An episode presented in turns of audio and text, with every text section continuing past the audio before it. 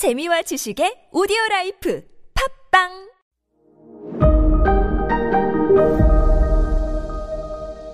네, 여러분 안녕하십니까. 역사 스토리텔러 썬킴 인사 드리겠습니다. 어, 우륵. 그러니까 지금의 고령 지방에 있던 가라국 사람이에요. 가라국이란 독립 이름이 있었는데 나중에 이제 고려 거치면서 대가야라는 이름을 또 붙여줘요. 자기들도 몰랐을 거예요. 나중에 우리나라 망한 다음에 후손들이 우리나라를 대가야라고 부른다 한다야 이렇게요. 가라국이 그렇다고 해서 가짜 나라는 아닙니다. 가라국이라고 해서.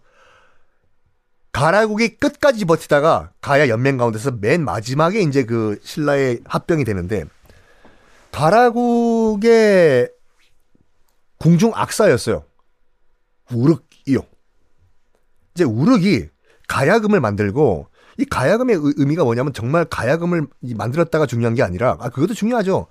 당시 12개의 이제 가라 여- 가야 연맹이 국- 국가들이 있었지 않습니까? 당시 가라국이 뭘 시켰냐면 우리가 하나 돼야지 우리가 뭉칠 수가 있다. 우리 가야 연맹이 그러면서 뭘 하냐면 12개의 나라들을 대표할 수 있는 12개의 국 노래를 만들어라. 가야금으로. 국왕이 명령을 내려. 그래서 지금도 남아 있는 그 우르기 만든 12개의 노래가 그때 등, 등장을 해요. 그냥 심심해서 만든 게 아니에요. 이게 굉장히 유, 의미가 있는 게 뭐냐면 예악이라는 게 있어요.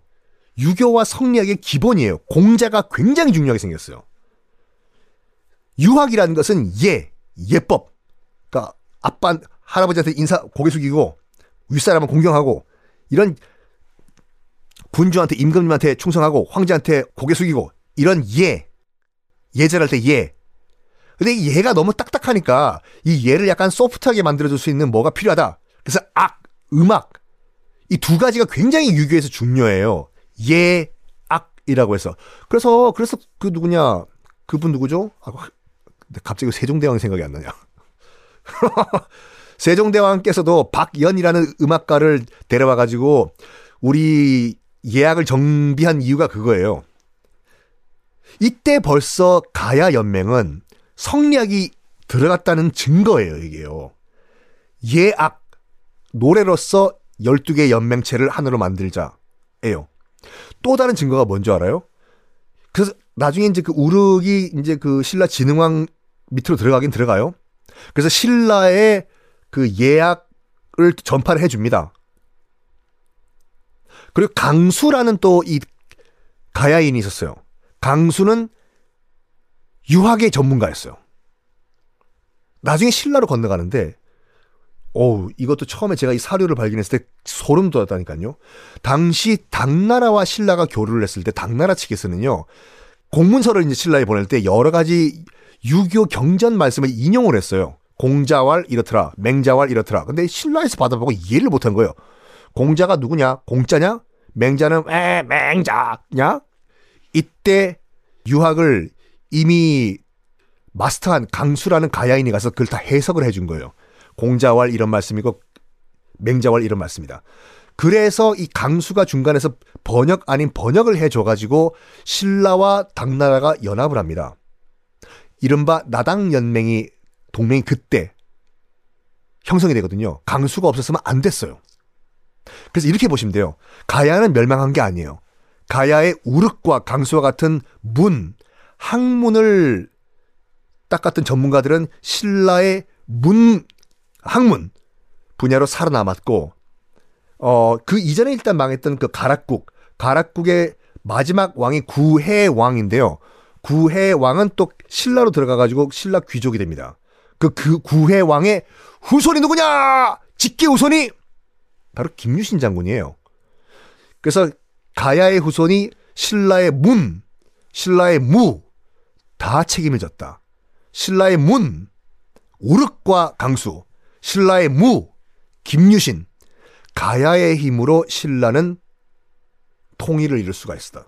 김유신과 김춘추가 손잡아가지고 그 통일신라 만들었었습니까? 가야는 지금도 우리 곁에 살아 숨쉬어요. 그리고 더 살아 숨쉬는 게 어디냐? 바로 일본이요. 일본은 일본인 스스로도 모를 거예요. 이세 신궁 장인들이 가장 중요하게 생각하는 그 신사의 창조의 신으로 지금도 일본 땅에는 숨쉬고 있습니다. 가라 카미로. 어우 이런 얘기 혹시 이 방송 듣고 계시는 김해 시청과 경상남도 관계자 여러분들 연락 주시면 제가 열변토해서 강의를 해드리겠습니다. 파이팅. 네. 자 다시 이제 일본으로 넘어가 봅시다. 어 이제 가야 유민들이 많이 넘어와서 이제 가야 문화 철기 문화를 그러니까 철기 문화 유교 불교 선진 문물을 이제 그 전해 줬어요. 자, 지금 이제 헤이안 시대지 않습니까? 일본은요. 헤이안, 그러니까 지금의 교토로 수도를 옮긴 덴노 이름 기억하십니까? 한 일주일 전인데요. 음, 일주일이면 기억 안 하실 때도 됐어요. 괜찮아요. 간무 덴노라고 해서 간무 덴노가 지금 헤이 그 지금의 교토 헤이안 신궁에서 모셔져 있는 가장 중요한 덴노다. 교토에서는 말씀드렸었습니다. 이 양반이 이사했잖아요. 영구 이사 불러가지고. 어, 지금 간무 덴노가 수도를 지금의 교토 헤이안으로 옮긴 이후부터 400년간을 헤이안 시대라고 부르는데 이게 굉장히 골치 아픈 시대예요. 왜냐하면 지금부터 덴노와 일본 왕과 귀족 간의 피 터지는 권력 다툼을 400년 동안 치고받고 싸웁니다. 치고받고 싸워요. 결론부터 말씀드리면 덴노랑 일본 왕이랑 귀족들이랑 지그들끼리 치고 받고 싸우는 개판이 되다 보니까 야 이거 안 되겠네 우리가 좀 질서 좀 잡자. 야! 이때 등장하는 게 뭐예요? 동서고금 막론하고 에 민간인들 저거들! 민간인들이 권력 잡으면 안돼! 제가 말해 민간인들 권력 잡으니까 저거들끼리 치고 받고 싸우잖아! 야! 총 들어. 이때 등장하는 것이 동서고금을 막론하고 군사 구태타잖아요 그래서 등장한 것이 이른바 막부 시대예요. 막부가 쇼군 장군이 이끄는 군사 조직이지 않습니까? 일본도 똑같 똑같아요. 그래서 이 개판 마무리하려고 군사 구데타가 이런 것이 막부입니다. 그건 나중에 막부 시대 때 말씀드리고 해이안 시대 열립니다. 에이 이거 다음 얘기 다음에 해야 될 것 같아. 감사합니다.